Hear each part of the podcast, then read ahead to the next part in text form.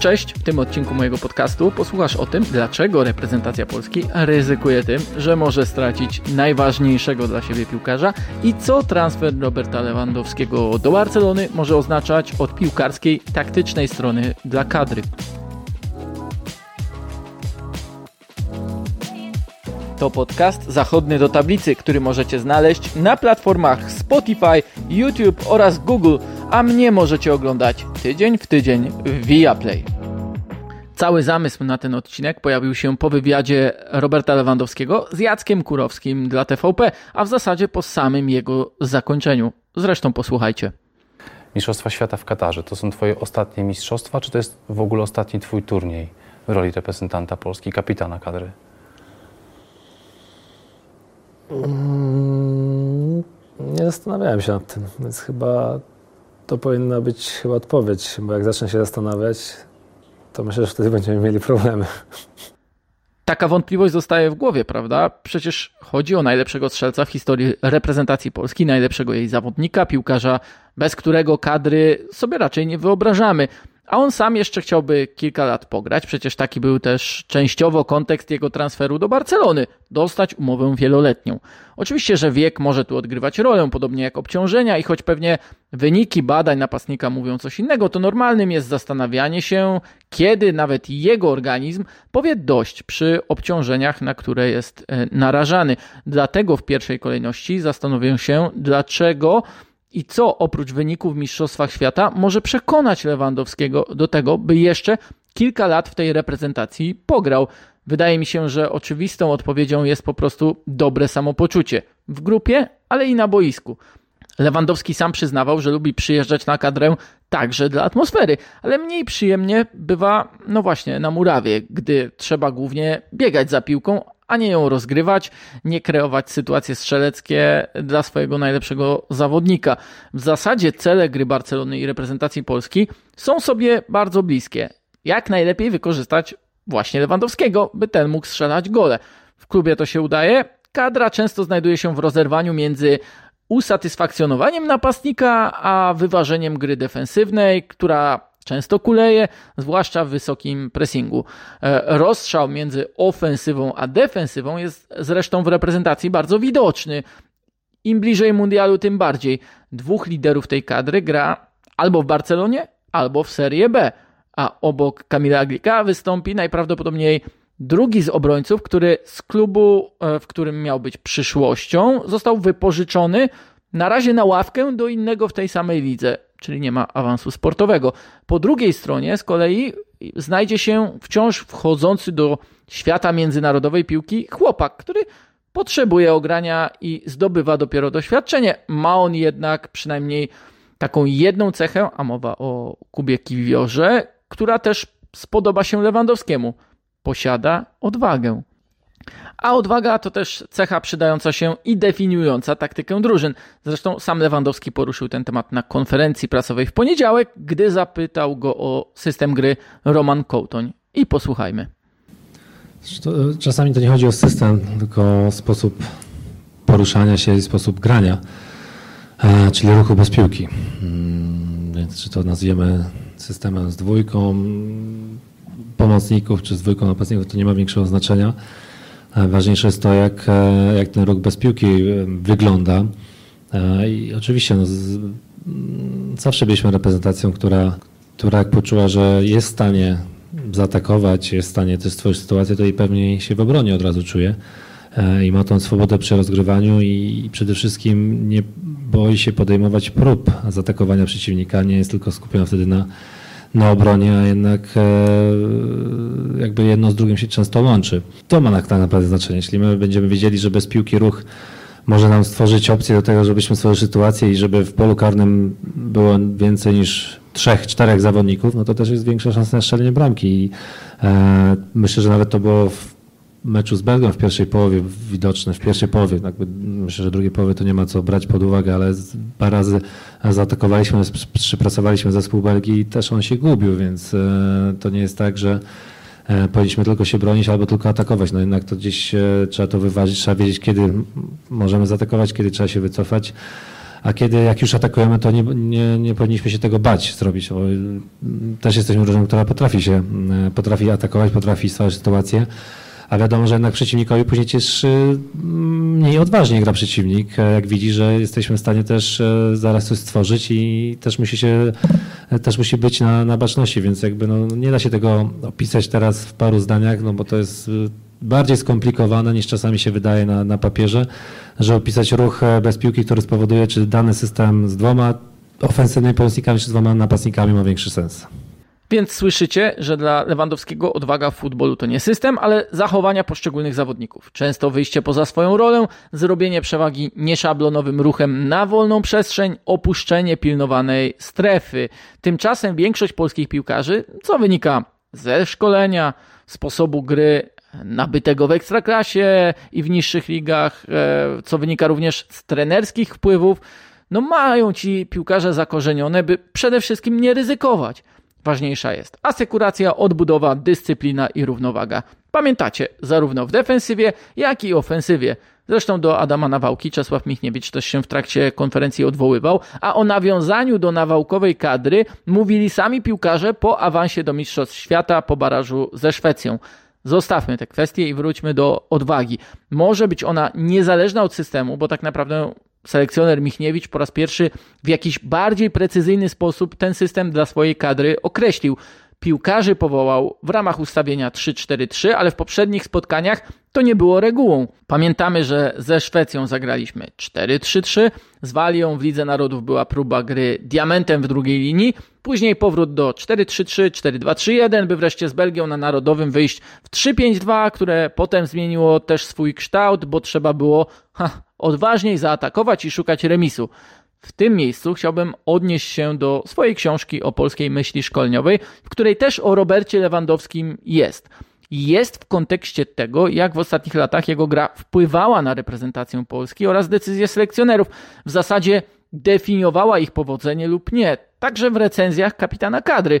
Pozwolicie, że zacytuję fragment, który odnosi się do taktyki z tych ostatnich lat. O reprezentacji Polski można powiedzieć, że w ostatnich pięciu latach była najbardziej uniwersalną taktycznie drużyną w kraju.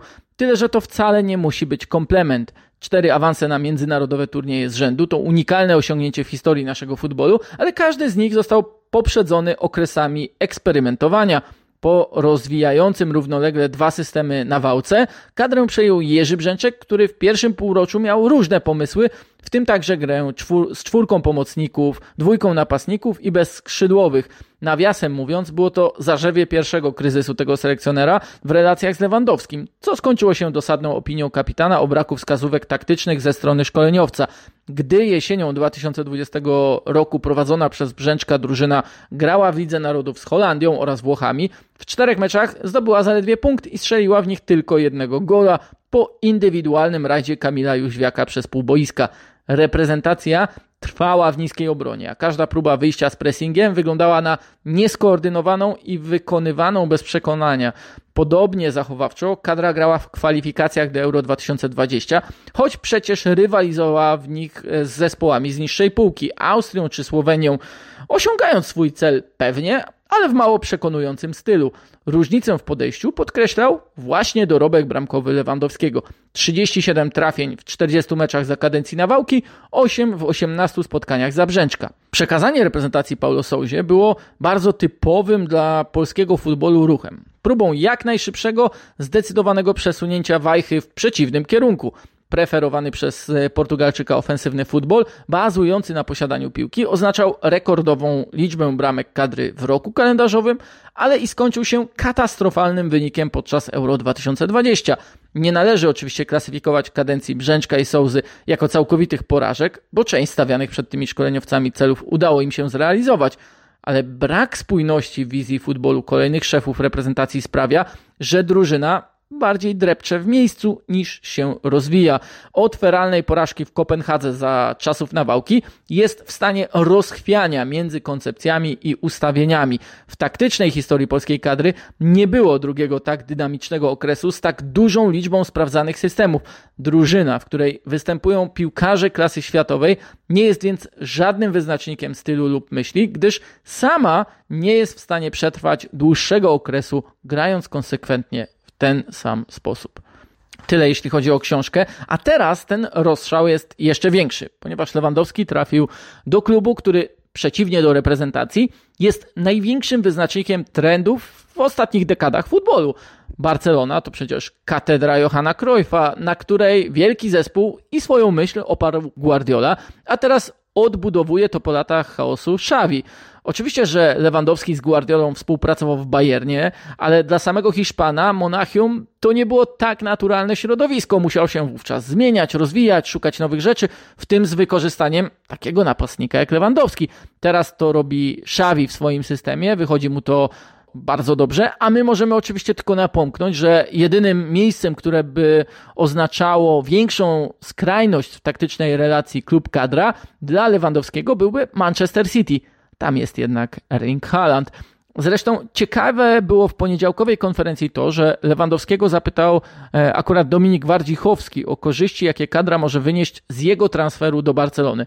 Ta odpowiedź jest tak specyficzna, że również pozwoliłem ją sobie zacytować. Wiadomo, że szczęśliwszy zawodnik zawsze może dać coś więcej, e, ale to tak naprawdę w moim przypadku oprócz jakichś mniejszych lub większych korzyści, no to zdecydowanie jakby też trzeba się skupić na innych rzeczach, które no nie funkcjonują albo brakuje w reprezentacji, bo ciągle mówimy o tych pozytywach, a jednak są rzeczy i pozycje, na których mocno mm, jest niedobór e, możliwości. I to jest jakby dla nas chyba naj, największe wyzwanie, żeby z tym sobie jak najszybciej poradzić i to, żebyśmy, e, żeby to było dla nas opcją która, która nie będzie widoczna na boisku, że gdzieś, które problemy mieliśmy albo mamy na dzień dzisiejszy.